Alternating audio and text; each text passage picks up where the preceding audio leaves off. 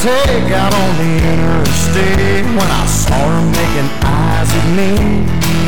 So I followed her down to Clubhouse Drive. Hey there, howdy. Thanks for tuning in and thanks for telling a friend that you hang out on the other side of Texas. I'm your host, Jay.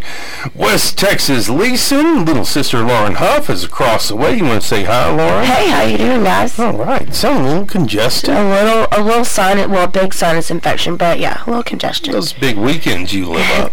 Well, I, I really think it was the change from the humidity to the dry Well, air. blame the weather. Absolutely, every time. Blame the weather.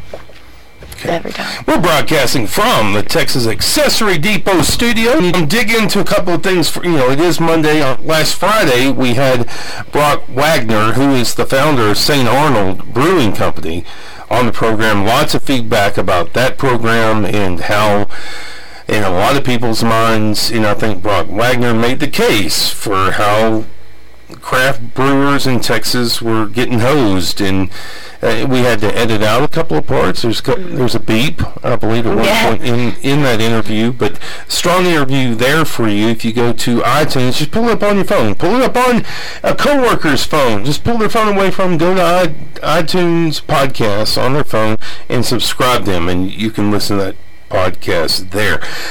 So um, last weekend, so it's been like birthday, uh, birthday, birthday month for my wife.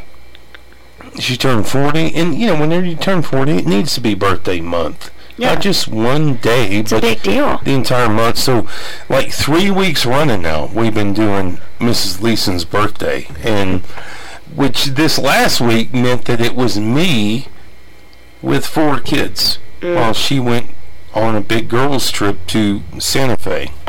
And I don't know if you've hung out with kids from Friday after work until Sunday evening, like one on four. You know, the best way that I can liken it is in the last scene of Butch Cassidy and the Sundance Kid, they're pinned down. There are mu- many more people than them. Mm-hmm. And they just decide, you know what, we can we can go to Australia if we make it through this, and we'll go rob banks there. And but that was in my mind, like as Sunday morning grew into afternoon, I just thought this is what they felt like because you're outmanned, you're outgunned, and and they have all the control. These kids have all the control, and so they run out in the street in a blaze of glory, and and that's kind of whoa, whoa. But speaking of blaze of glory, mm-hmm. at what what age, little sister, do you think daughters become embarrassed of their fathers? Oh, um, probably like. I used to be when I was in middle school. Once I got to about the eighth grade, I was kind of ready for my dad So- to not drop me off so much So anymore. fourth grade, did it be, kind of begin in the fourth grade, or was it later? It was later, just because my dad was overseas for so long when I was young. But So it's fair to say that with a ten-year-old like my oldest, Uh-huh. my little Grace, I've begun to see her cheeks blush, like I'm in full dad joke mode, and I can tell that it's really grinding her gears, and I kind of get, I mean, it kind of, kind of excites me, and so that she's getting embarrassed. Yeah, and so Oh I'm my like, okay. Because look, if you want to have a cool cool dad contest, like I will get in that contest all day long. Uh, But I also know that I can really grind their gears, and um, so I just said "Blaze of Glory," and it just occurred to me that on the way home, we were on the way home from a talent show last week. I think it was on Thursday night. I went and emceed it with my friend Phil Scoville, great kicker for Texas Tech. Just kidding, he was a great, great wide receiver, Texas Tech. But on the way home, it was going through my random music that I bought on Bluetooth yeah. through my phone, and Bon Jovi came up. Mhm. And all you have to do to my daughter right now is say, "What five words? What five words?" And she will get really blush, and she'll say, "I'll be there for you." Oh, okay. So she's right at the right age, and so I start singing that to her like, "Well, give you one more chance, girl. I'll be there for you. And she's just riding in the passenger seat, just with her head in her hands, like make this stop. And so I've gotten off on like this thing in the morning. I have to go wake her up in the morning. She likes for me to do like I hate to get way into the Leeson Ponderosa here, but she likes to be woken up with Dad pulling on her ear earlobe. Like she likes me to pull on her ears and just not pull pull, but just kind of rub and that's kind of. Mm-hmm. She's really delicate in the morning. she's a little debutante in the morning, uh-huh. and so I, d- I still do pull on her earlobes, but I go in with my phone in the mornings, mm. blaring, "I'll be there for you." And she she's loves like it. pulling. no, she does not. like- She's like pulling anything that's solid, or like pillows, teddy bears, huge stuffed dogs over her head. Go away, go.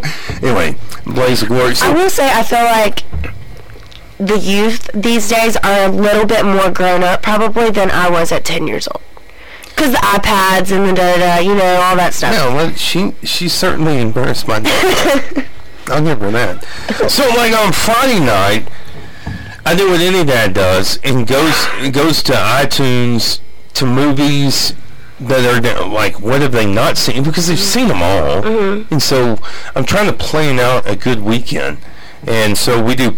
Peter Rabbit on Friday night, and then on Saturday the weather was so bad, and like we had like anti Chamber of Commerce weekend in Lubbock last week. Like on Friday it was so bad, Yeah. and but oh, but we're gonna get all this rain. I know. And it rained like a hundredth of an inch, and then so on Saturday, the weather finally calmed down enough that we cooked on the pellet grill and and we had we played some football, and then by Sunday I'm like tapped out and. You know, just like Butch Cassidy and the Sundance Kid, sweating and bloody and maimed, there I am Oh my gosh. and uh, haven't slept in three days. And you know, I just I think about them saying to one another, "You didn't see the fours out there, did you?" And uh, you know, I just blazed out, and luckily, here was my saving grace: was that I was sitting with the boys, and we were, you know, we played some games, we were talking, and I said, because it's so, because I don't want to be like screen dad guy, like go mm-hmm. away. Here's an iPad. Right. Here's the Amazon Fire. Just go away. Yeah. And I'm engaging them, and like Sam says, all out of the blue, Dad, let's have an arm wrestling contest. And I said, Did you know that there was a movie about arm wrestling? And he's like, No, there's not. I said, Yeah, and Rambo is on in it. And Oh, he's really? like, What? Yeah, over the top. That's and awesome. so. So we fire up over the top, and they are like loving like truckers and wrestlers and Rambo, Rocky. Yeah, Like they're loving it. It's all boy. That's straight their gig. Yeah. Oh boy. So, anyway, that's that's what uh, dad life was like. Uh, When? How old were you when you had your first kid? when I had my fir- we had our first child. I think I was um, that was 2006, so 25. Somewhere You were 25. Yeah. Um, that was 2006. I feel, to me, I feel like 26. was- Um, 2006 was But five then- years ago. But then no, well, that was late 2006, Mm. and then within 20 months we had two more kids. So it kind of came suddenly. yeah. But you know, speaking of all this, and I've got lots of things here on my iPad in front of me, uh, the iPad Pro. But I was noticing this morning that, and speaking of survival mode, the Chicago Sun. Now, listen, we do a show called Other Side of Texas. I'm going to bring this home to roost, but get into some national stuff for just a moment. The Chicago Sun Times this morning printed a front page that was completely blank. Completely blank. And then the social media post was today's front page is a reminder that without your support, we won't survive. Please go to our website and learn how to subscribe for it as little as 25 cents a day. Print media in this country is in crisis, and there's no doubt about that. And I think a lot of it has to do with a digital disruption. Like we call these kids today millennial, like you little Yeah, sister. I'm a millennial. No, we shouldn't call you. You're a digital, and so you're you're caught up in a very disruptive generation. There are lots of people's uh, lots of people that still take up a daily hard copy paper. But by and large, people are trying to move into a. Di- so I don't even take the daily paper, but now I do subscribe to the Lubbock Avalanche Journal, mm-hmm. and I can read it in a great format that's laid out just like the paper on my iPad, mm-hmm. and that's part of the disruption. But I'm just really captivated by this survival. Like, That was bold, well, and it was. I think it was pretty cool that they been. did that. Well, there's also a crisis in media because you can always point at, and this isn't just print, but print takes the bulk of it, of fake news. Uh, that in a technological age, in these multiple multiple platforms, you know, it's that ele- is there a universe or a multiverse, and that's kind of the cultural battle right now. Is you know, if you hold to a universe, then you know you still have in a lot of ways, there are still editors that, that lay out for you what the day's news are. But then you can go online and it's everywhere. It's Right. not just, you know, the top 25 stories from the day. It's everything that's out there. And a thing about this, and I need to close this up in the next couple of minutes, but, you know, whenever whenever you had, you know, this is the story of, of media, of the news industry. There was uh, originally every paper was propaganda. Whether that's Kansas City Star, the uh, the New York papers, they were they were in a propaganda mode. But then as you moved into the mid-century, Cronkite, all that sort of stuff, then you had to be objective. But then you get into the internet age, mm-hmm. and media became complicit in, and I mean like the 2000s, the turn of the century, media became complicit because stories that affect like 0.002% of the population became mainstream.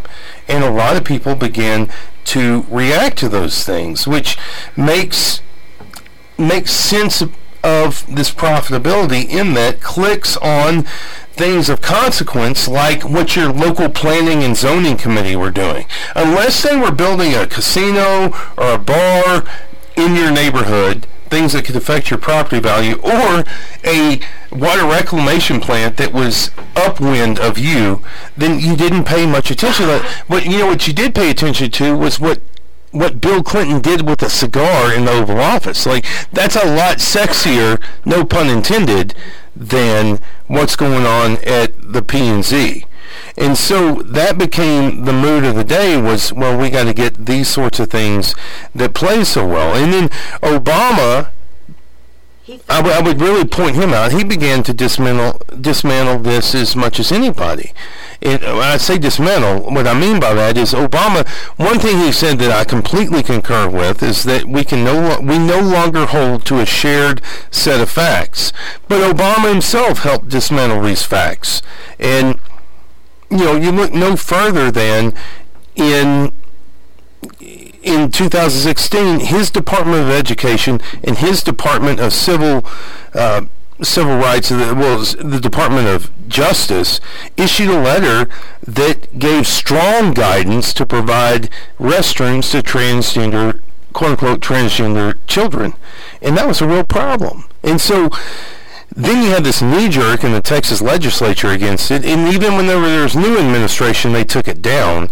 And you know, I'm just getting way into the woods here, but uh, look, I grew up whenever there were two genders. Now it seems like there were 59. And have you heard of this thing called cisgender?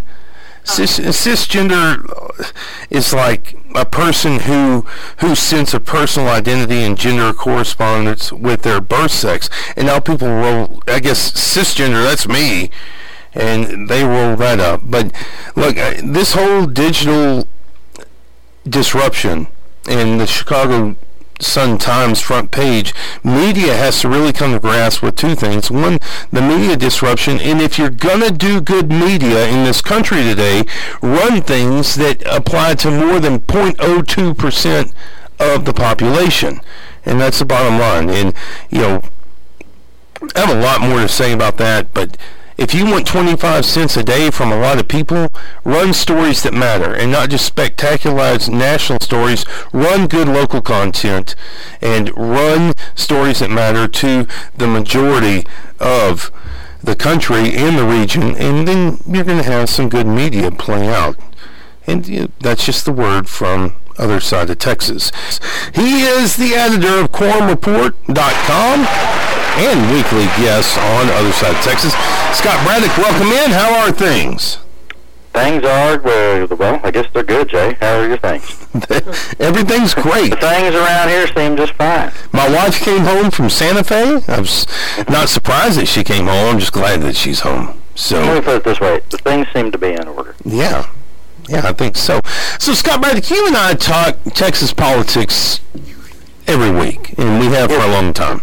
Except for my break, whenever I thought I was going to get in Texas politics, I thought, you know what, I have a, I, I can serve a better purpose so far as serving is concerned. But what I'd like for you to do is you just intro today is to talk about why, and you may or may not concur, but Texas government, in my mind, state government, is the most consequential form of government that Texans experience day to day. Tell me why you do what you do at Quorum Report, and if you also believe that the higher, highest consequence of government for Texans is state government. I think that's at least partially right because the two forms of government that are closest to the people are the local governments and the state government, and then you've got the federal government that's far away, but they're making all these decisions that do impact us. So it is all important, of course. Uh, but as you have noted on social media and on your radio show, uh, the state government is trying to uh, just consume more and more power. They're trying to consolidate more and more power in Austin. In fact, there are some lawmakers in Austin who believe that local government is so subservient to uh, state government that it almost might not even need to exist, that they ought to just make all the decisions for everybody in Texas at the Capitol in Austin. I would disagree with that, and I think you would too. Um, but uh, that's where the debate is happening right now. And uh, when it comes to a whole host of issues uh, that you and your listeners care about, whether it's public education, the argument over school vouchers, whether it comes to uh, regulations dealing with uh, agriculture, whether it deals with uh, you know the, uh, the the water situation, infrastructure, roads, all the things that um, impact our daily lives. Uh, there are so many decisions that are being made in Austin, and if some people get their way, more of those decisions will be made in Austin. So it couldn't be a more critical time to be talking about it. At quorumreport.com, of course, we cover it down in the weeds, which I know you like to do as well uh, here on the radio. Um, and uh, we're down in the weeds, quorumreport.com. If people want subscriptions, they can get them at quorumreport.com. And I have made this offer before for people on the show. I'll do it again. Wow. Uh, for, for the listeners of the other side of Texas, if, if people uh, want a free one-month trial run, go to quorumreport.com, click subscriptions, hit subscribe, and if they hit bill me, they'll get an invoice. They get a free month. If they don't pay the invoice, we'll cut them off after a month because, of course, we are just ruthless capitalists, Jaylees. Free marketers there Yes. at Quorum Report. Mhm. It's true, yes, true free market principles at work. Yeah. Well, I, I just think that people don't appreciate how much state government directs their day in and day out. And whether that's, you know, we get into local property tax payers, residential property owners, um, beginning to absorb the costs of, of shortages on state mandates and this, that, and other for education or indigent, indigent defense or whatever the case might be. And uh, that's why we take up state government here on the radio because we want people to be informed as to what's going on. And so glad that we've got folks like Scott Braddock who come on and talk about it. So let's get into an issue that's really beginning to rev up, and it is 2018, but redistricting is just around the corner, Scott Braddock. Tell us what listeners out this way on the Llano and up into the Caprock and down the basin can expect with redistricting as it stands right now at the Capitol. Well, of course, we could not have picked a more fascinating topic, right? If you want to see people's eyes glaze over, start talking about redistricting. Yeah. the uh, United States Supreme Court tomorrow uh, is going to take up a case that's about seven years in the works now. It has to do with our political boundaries in the state. And, you know, if you think about it uh, from the standpoint of who makes the rules in politics, who sets uh, you know, the guidelines for uh, how the game is played in the first place. That's what redistricting is all about. I mean, the the civics class is this uh, the census happens every 10 years. They count everybody, and of course, there's a big controversy with the census this uh, coming time uh, because they'll be asking a citizenship question, uh, which is a whole other controversy. But they do the they do the census, they count everybody, and then that uh, you know that tally is used to determine uh, where the district lines are drawn uh, for our state representatives, for our state senators, our congressmen, etc.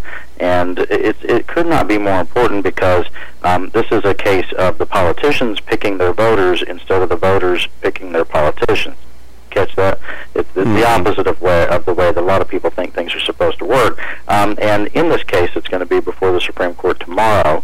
Uh, it is alleged that uh, Texas lawmakers, uh, and by the way, some courts have found this, and we'll see what the Supreme Court has to say, uh, that Texas lawmakers discriminated against minorities when drawing certain uh, legislative uh, and congressional districts, and these districts have to do. these districts are in Austin, here where I am, then down in South Texas, and then there are some legislative districts up in DFW. But it does have, and down in Corpus Christi as well, and it does have some ripple effects around the state as well uh, for exactly what the balance of power is at, at the capital in Austin. As we started off talking here, you know, it's the state government that's making so many decisions about taxes you pay, the roads you drive on, the schools that your kids go to, etc. Uh, and this is really setting the playing field uh, for you know who's going to be in the legislature and in Congress in the first place uh, to make those decisions. Now, this case that's going before the Supreme Court tomorrow has to do with racial discrimination. As I mentioned, we'll see what the justices have to say. Uh, but the the court is also looking at a couple of other cases this year um, that have to do with whether or not uh, lawmakers in a couple of other states uh, in Wisconsin, for example, uh, whether they went too far in making the districts too partisan, whether they made the districts too Republican.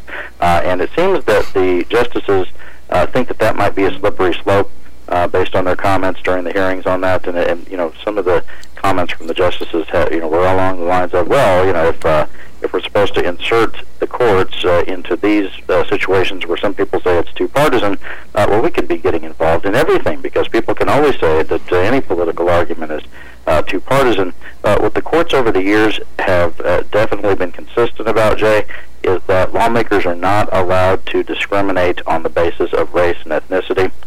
Uh, and that, that's pretty well defined uh, in case law now. So it's not to say that this, this case is easier than those others, um, but there certainly seems to be more of a legal framework in place for the justices to decide this.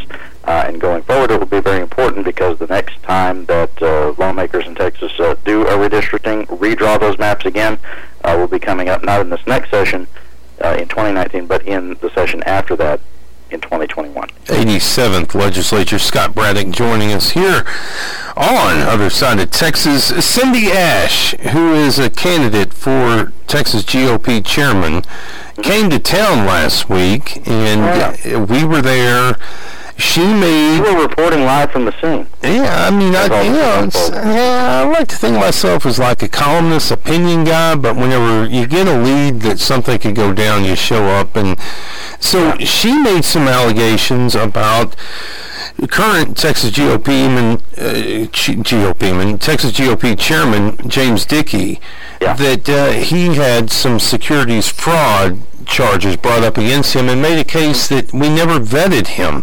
Uh, what do you think about what Cindy Asche laid out, and is it going to have legs going forward into the summer when delegates choose the next Texas GOP chairman?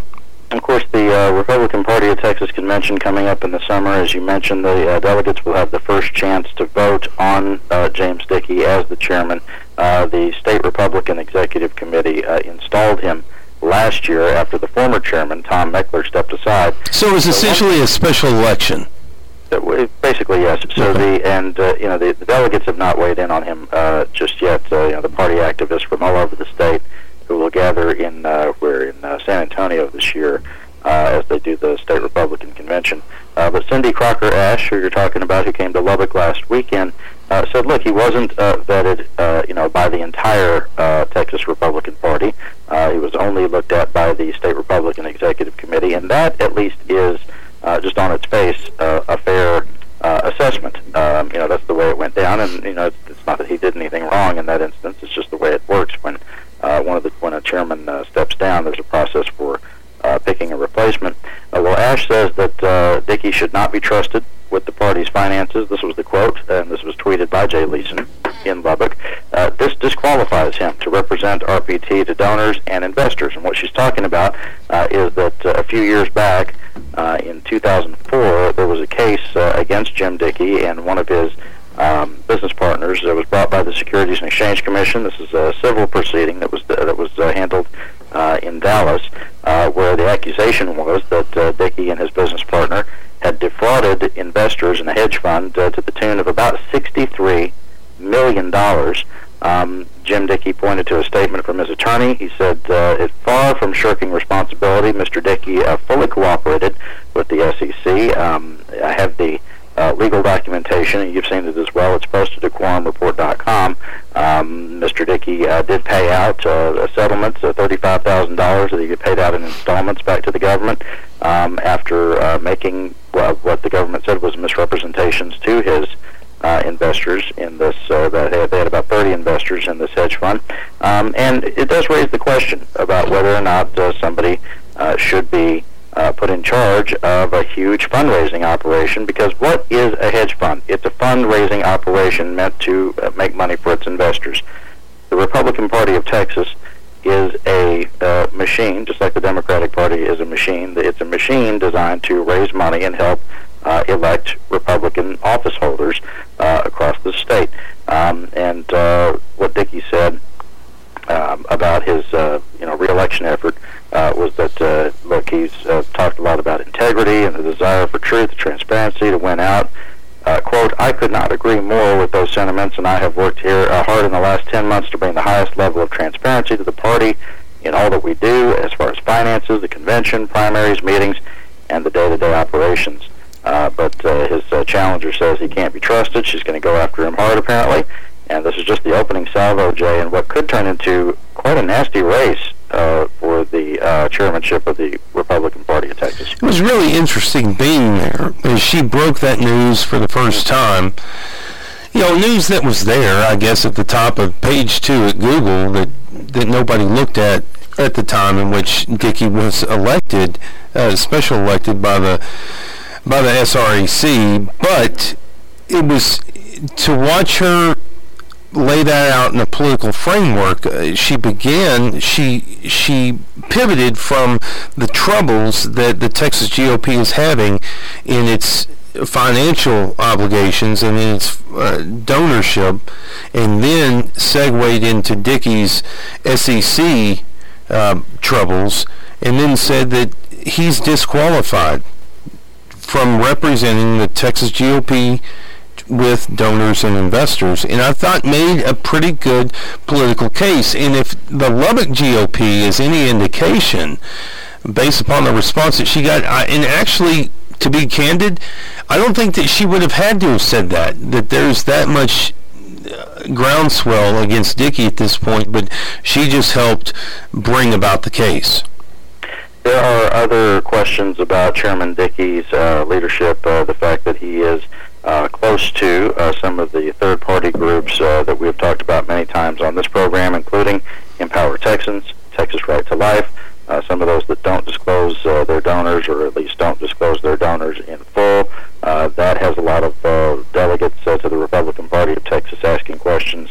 Um, it's fair to point out that Chairman Dickey was basically being led around the room by the Texas Right to Life folks when he was elected at the state Republican Party uh, at the Republican Executive Committee uh, last year. I was there for that, uh, and I can tell you that one of his first acts, uh, uh, one of his first official acts as chairman, uh, was to select Trey Trainor, who has been an attorney for Empower Texans, uh, to make him uh, one of the attorneys for the Republican Party of Texas. So that raised quite a few eyebrows. Well, let's segue in Braddock on Texas here. Even though she's not on a ballot, Hillary Clinton is the star. Now, in speaking in national terms, of the GOP midterm plan. What do you make of that? Well, it's interesting. It, you know, you had two uh, nominees uh, for president last year, and this is something we've talked about on the program previously. Two nominees who had historic negatives, uh, you know, the very high negative numbers for both President Trump and for Secretary Clinton at the time. Uh, and no matter which one of them ended up as president, and we know how it played out, but no matter which one was going to win, uh, we knew that the person who was going to be in the White House was going to be one of the most unpopular presidents, uh, you know, right out of the gate. Uh, without even doing anything yet, because they, they had uh, suffered so many um, uh, attacks, uh, both of them, and, and in some cases, uh, self-inflicted uh, wounds uh, for both of them. Uh, well, look, uh, Republicans are still, uh, you know, using uh, Secretary Clinton uh, as uh, the boogeyman uh, going into November. Uh, it's interesting because you know she's not on the ballot and she's not in office at all. Uh, and you know I saw where somebody the uh, yes, just yesterday uh, was uh, pointing out that uh, Beto O'Rourke, who you've talked about and talked with uh, here on the program, uh, has brought up President Trump at some of his campaign events.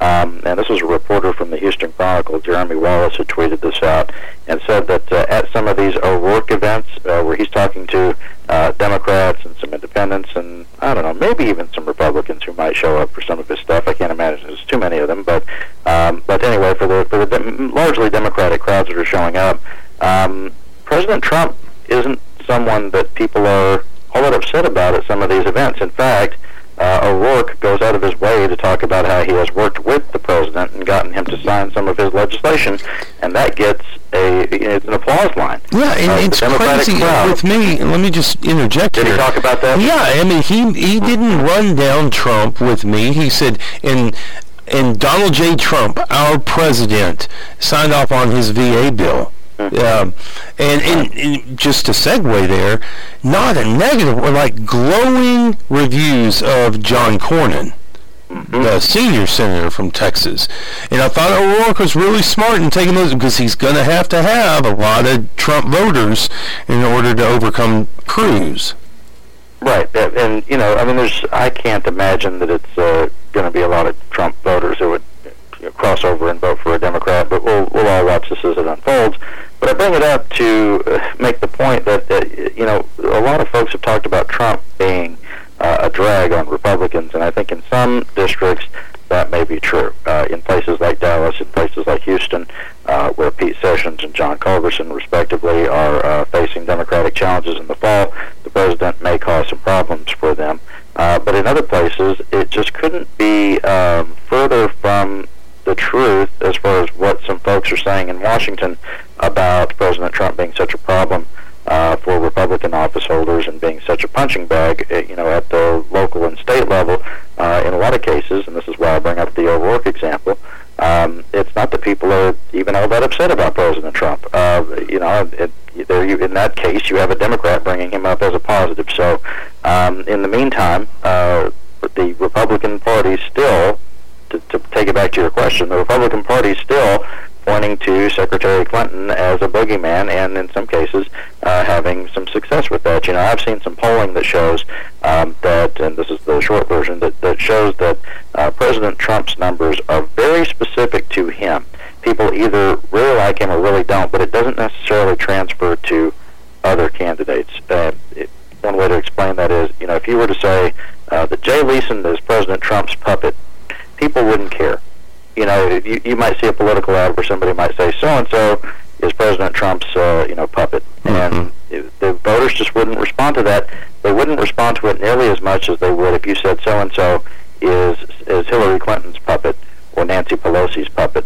Um, in in the case of those uh, f- uh, political figures, um, the negatives of Pelosi and Clinton uh, both do transfer to the people that you accuse of being their puppet.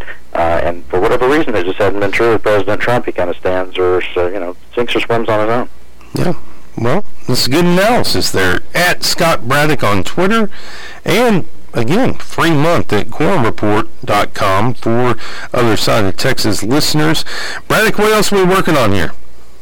Well, we'll be watching those uh, Supreme Court arguments very closely uh, tomorrow. I can tell you that that's got me very busy. Also, uh, there are some uh, interesting discussions coming up this week on uh, school finance and uh, also the hidden property. And I'll be uh, waiting to update everybody on the radio next week.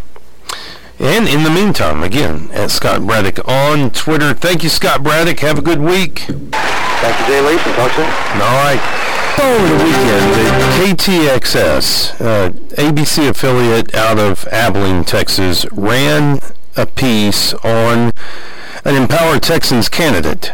And if you're new to the program, Empower Texans, that's a red flag. I want you to listen to how they described, I may cut it a little bit short, but they ran a story on a guy who ran on Empower's talking points in a local election. All politics are local. And the thing is, is that locally, and I don't care if you're Abilene or Floyd County or Lynn County, doesn't matter. You elect people based upon their character more than anything else. And locals know the character of people locally, and he tried to inject some points. And listen to the news story yourself, KTX out of Abilene. Well, a Brownwood mayoral candidate apologizing to his opponent today for comments he made at a recent forum, which also got him booed by that crowd. Ouch. It all centers around a question regarding the candidate's affiliation with a conservative political group in Texas. K-Texas reporter Joshua Peguero has more. On Tuesday, Mike Tittle and Stephen Haynes took part in a political forum held by the Pecan Valley Republican Women's Group. Moderator Leland Acker asked both candidates about Empower Texans, an influential conservative political group that is funded by oil and gas billionaires. Conservative. What is your opinion of Empower Texans? While Haynes denounced the group, Tittle says he supports their values. But the tone quickly changed once Tittle criticized Haynes. Um, I'm not sure why the mayor is so against God, faith, family, freedom, lowering taxes. That's, that's what Empower Texas Wow. So that's how that thing goes. And uh, look, my memo to local broadcasters in other sides of Texas, and Abilene is another side of Texas, Brownwood. Look, to call a group like that conservative is like calling a woman of the night a debutante or elegant or even Mother Teresa. It's not concern. I mean, maybe the adjective that if you need to describe them in one term for TV time. To make it succinct and to the point, maybe shysters, maybe vermin-esque, but to call them concern. Look, this group, and I wrote about this. It's on the other side of Texas.com, Had a consultant running campaigns, 11 different races in which big PACs, voucher packs, Empower Texans itself, and another pack. They were underreporting. Now, you tell me, like, conservative means we're upright, we're honest, and we're going to stand on principle. What is standing upright on principle and being transparent about these PACs giving all this money and then the candidates themselves underreporting. That's not on principle and that's not transparent. And yet it happened in 11 races. It's documented there at othersideoftexas.com. And, you know, they even gotten, this is a story that people are going to find out later, but they got involved in the Lubbock County Commissioner's race. For what reasons? I think it tends to to be tangential to a state senator who can't get a road done in front of Cooper High School, and so he had to get an empowered guy in place to help him rattle some funds out of the county. a, a road like one Bob Duncan got done a few years ago, well, a few years ago, 20 years ago, in front of Friendship Road, extended that four lanes, but that's a whole other, we really, we probably will do a show on that, but if you're going to use the word conservative, it ought to be con-servative because that's how these guys roll. And so, look, local news affiliates, that's not there are a lot of things you can call it, but I don't think you can call it conservative. Number two, uh, in our news rundown here, in look, I'm going to put this in the category of the Little Sister Love Line. We talked about getting Little Sister Lauren Huff, her man, here on the show. I've got a nominee man bitten by shark, bear, and snake in less than four years. Shark attack in Hawaii earns 20. He's 20 years He's old. a survivor. So a little bit younger than He's you. a lot younger than me. No, no, not a lot. He's four years younger than me. Boy, so yeah, I mean, It's kind of a big deal. so Dylan McWilliams, go ahead and write that down, little sister. Got it. Dylan McWilliams, I'm Facebook a dubious distinction. The Colorado man, he's in Colorado. Mm, not far away.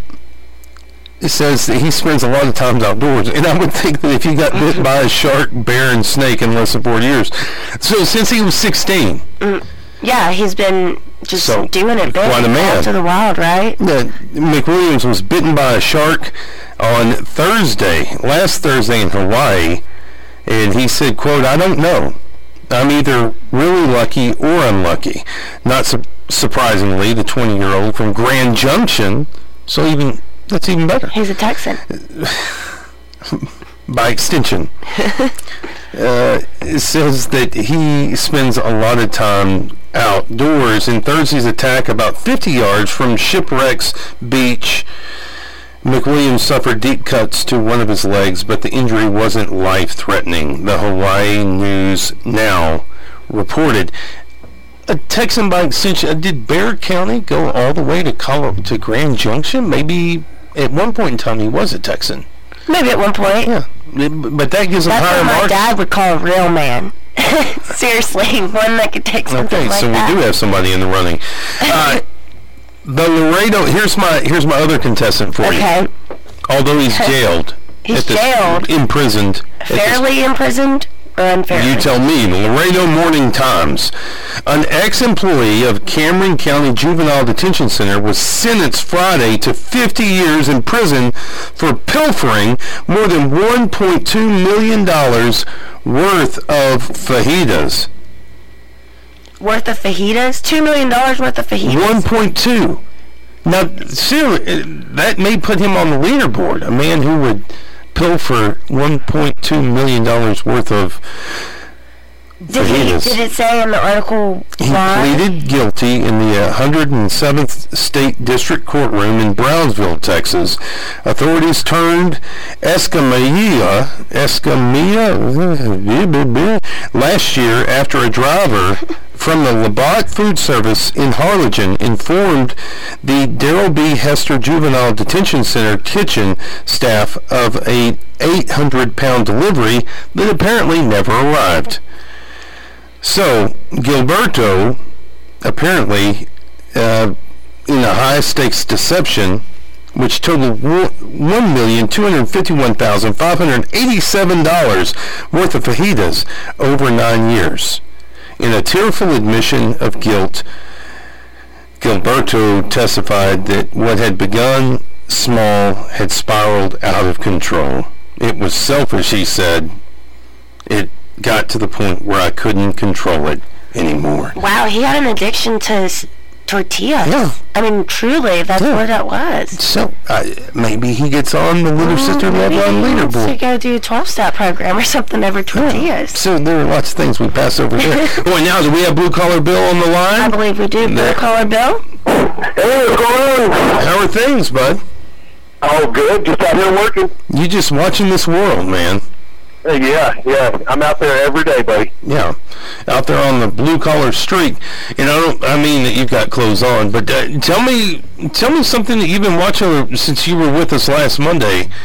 What are some things that really got you I've been watching some grinding your our, gears? some of, yeah, some of our local politics are, are, are starting to wear me out. In love Lubbock. I don't, Lubbock. Yeah, I don't understand this Proposition A and, and, and, and why our city council believes uh, that the Coliseum must either sit empty 99% of the time and not make us any money, or just be given away. Okay, Back so to- for, for listeners who may not be listening in Lubbock, there's a proposition on the ballot. Lots of people have drawn it up as like Lubbock's Astrodome vote, where we can vote to abandon the Auditorium Coliseum historic venue in Lubbock, uh, historic asset in Lubbock, I could say it that way too, but we can just vote to give it up to Tech, and Tech will absorb the full costs of demolition. That's correct. Okay. That's correct. And uh, I've got some, some, some issues with, with, with, with, with some of the numbers and, and some of the math. Um, uh, you know, the police cited uh, a reason for abandoning the Coliseum is a $700,000 a year uh, budget for upkeep and maintenance. Guys, this is a brick and concrete building. It's made entirely of concrete, brick, and some steel folding seats and a rubber roof. Does the city council really expect us to believe they're spending fifty-eight thousand three hundred and thirty-three dollars a month uh, maintaining that building? I mean, come on. Hmm. They need to go sell that to their mother. I'm not buying it. Well, it doesn't but- cost okay. fifty thousand dollars a month. I mean, let's do the math. That's fifteen thousand dollars a week, Jay, to maintain the Coliseum. That's what the city wants you to believe. Okay, so let's back away from that, and a second. I want to play devil's advocate here because this is a question. I've not voted yet. This is a question I have in my mind, blue collar bill. But uh, if if it is what they say it is, okay. If it's not, okay. But my deal, looking at this thing, is that a vote to preserve it is a vote to put at least $25 million into it. Are you casting that vote saying, I'm for updating this to ADA standard, uh, for replacing, I guess, all the HVAC, replacing Great Deal Electric, plumbing, down the line? Are you for putting $25 million into those facilities in order to update them to code? Well, if, if, if we can put together a, a viable business plan to put that facility to work like other cities do, uh, but the reason that facility sits empty and the reason all of our arenas sit empty is because we charge egregious uh, ticket fees uh, for selected seat and some egregious access fees to the to the arenas. So that's why all the cities around us get all the shows and our facilities sit empty. But they do So, get the yeah, shows. if we can put together a business plan to put it to work, let's look at the math. Maybe we should put it to work and, and preserve that historic venue because it is a huge piece of public history. Okay. So, like the Lion King came in, and from what I'm told, told city leaders, the musical Lion King, we will never do another show in this venue. And that to say, whenever the big acts, especially the big country acts, and some of them are bro country, but I'll, I digress, they go to the United Supermarkets Arena, not to the Auditorium Coliseum. Right. Yeah, yeah, they do. They do. So what can be done viably there at this point is my question. I don't know. I mean, you've got all manner of, of dirt sports and tractor pulls and dirt bike racing and, and, and a lesser, uh, lesser musical acts. I mean, al- almost almost every almost every '80s metal band that we grew up with is out on tour, and they're playing venues just like that. You know what would be a good if you did like once a quarter an automotive repair show for millennials at the Coliseum. Hey, look, now we're making money. The blue collar bill, this is how you fix things tour. Oh, you could you could do car shows there. You, you, uh, you could do the gun shows there. No, I'm talking about blue collar bill shows. Oh, we can do the blue collar bill show there. So you're giving that that vow to Lubbock City Council right now that you will do a fix things with blue collar bill. Fix your jet skis, fix your mother-in-law's car. We can fix anything. Twenty bucks a ticket. I'll show you how. Man, we can do it. We can set up booths. We can have an area for your boat, an area for your car, an area for your four-wheel drive, an area for your jet ski. All right, get it done, blue collar bill. No, that's it. I, I, I, just had some concerns about that, and I have concerns about the seven hundred dollars, seven hundred thousand dollar a year budget to maintain it. So- I, I don't buy that, and I, I, I, I don't feel that is a valid excuse for for dumping the building because I don't believe that's a valid number. And stack that on top of the fact that these guys now want to build a fifty million dollar hotel full of rooms and equipment and bedding and carpet and drapes and a shower and a sink and a toilet in every room. If it's costing you seven hundred thousand dollars to maintain the Coliseum, guys, it's going to cost you thirty million dollars a year to maintain a hotel. Thirty million. That'll never clear a problem. Mm, okay, I might have to run that through fact check, but the case has been made by Blue Collar Bill on Lubbock's Astrodome.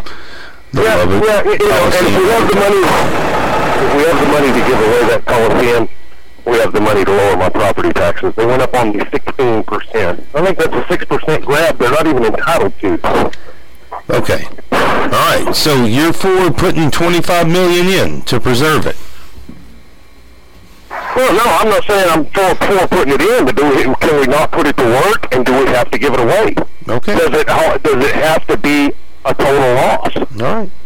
And if we got the the, the money uh, to give away valuable pieces of property, then we got the money to not go up on the property taxes on my parents' house sixteen percent. I I didn't see your name on the ballot this time, Blue Collar Bill.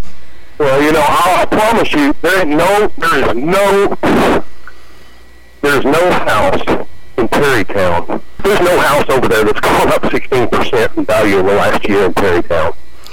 A neighborhood in, in decline with sh- shootings daily. So, you know, like I said, this, there's a lot of squirrely stuff going on, and, I- and I'm not liking it. Well, thanks for the take there, Blue Collar Bill. Have a good week. Yes, sir. There he goes. Away in the 18 wheeler. Blue Collar Bill.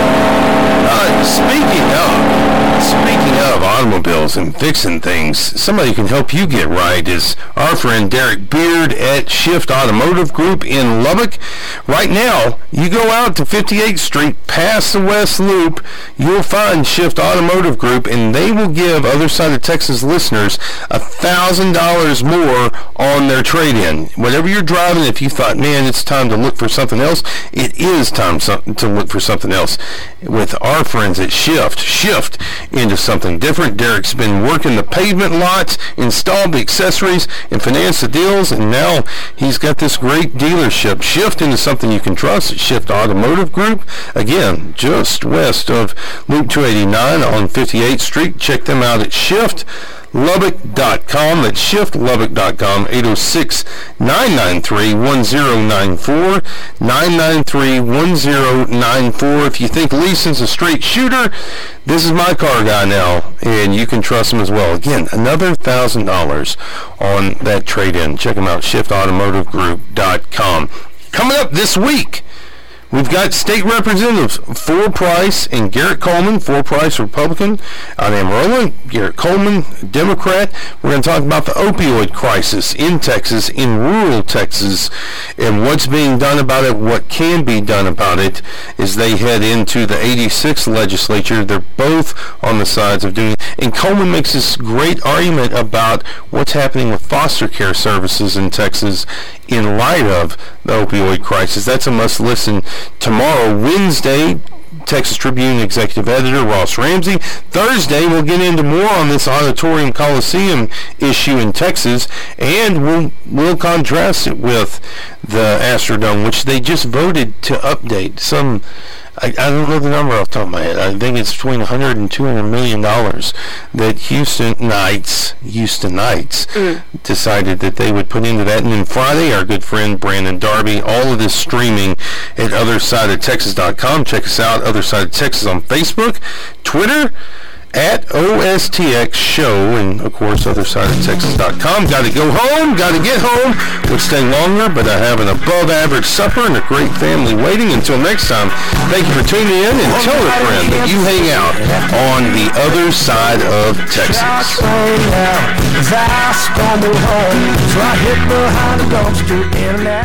Building owners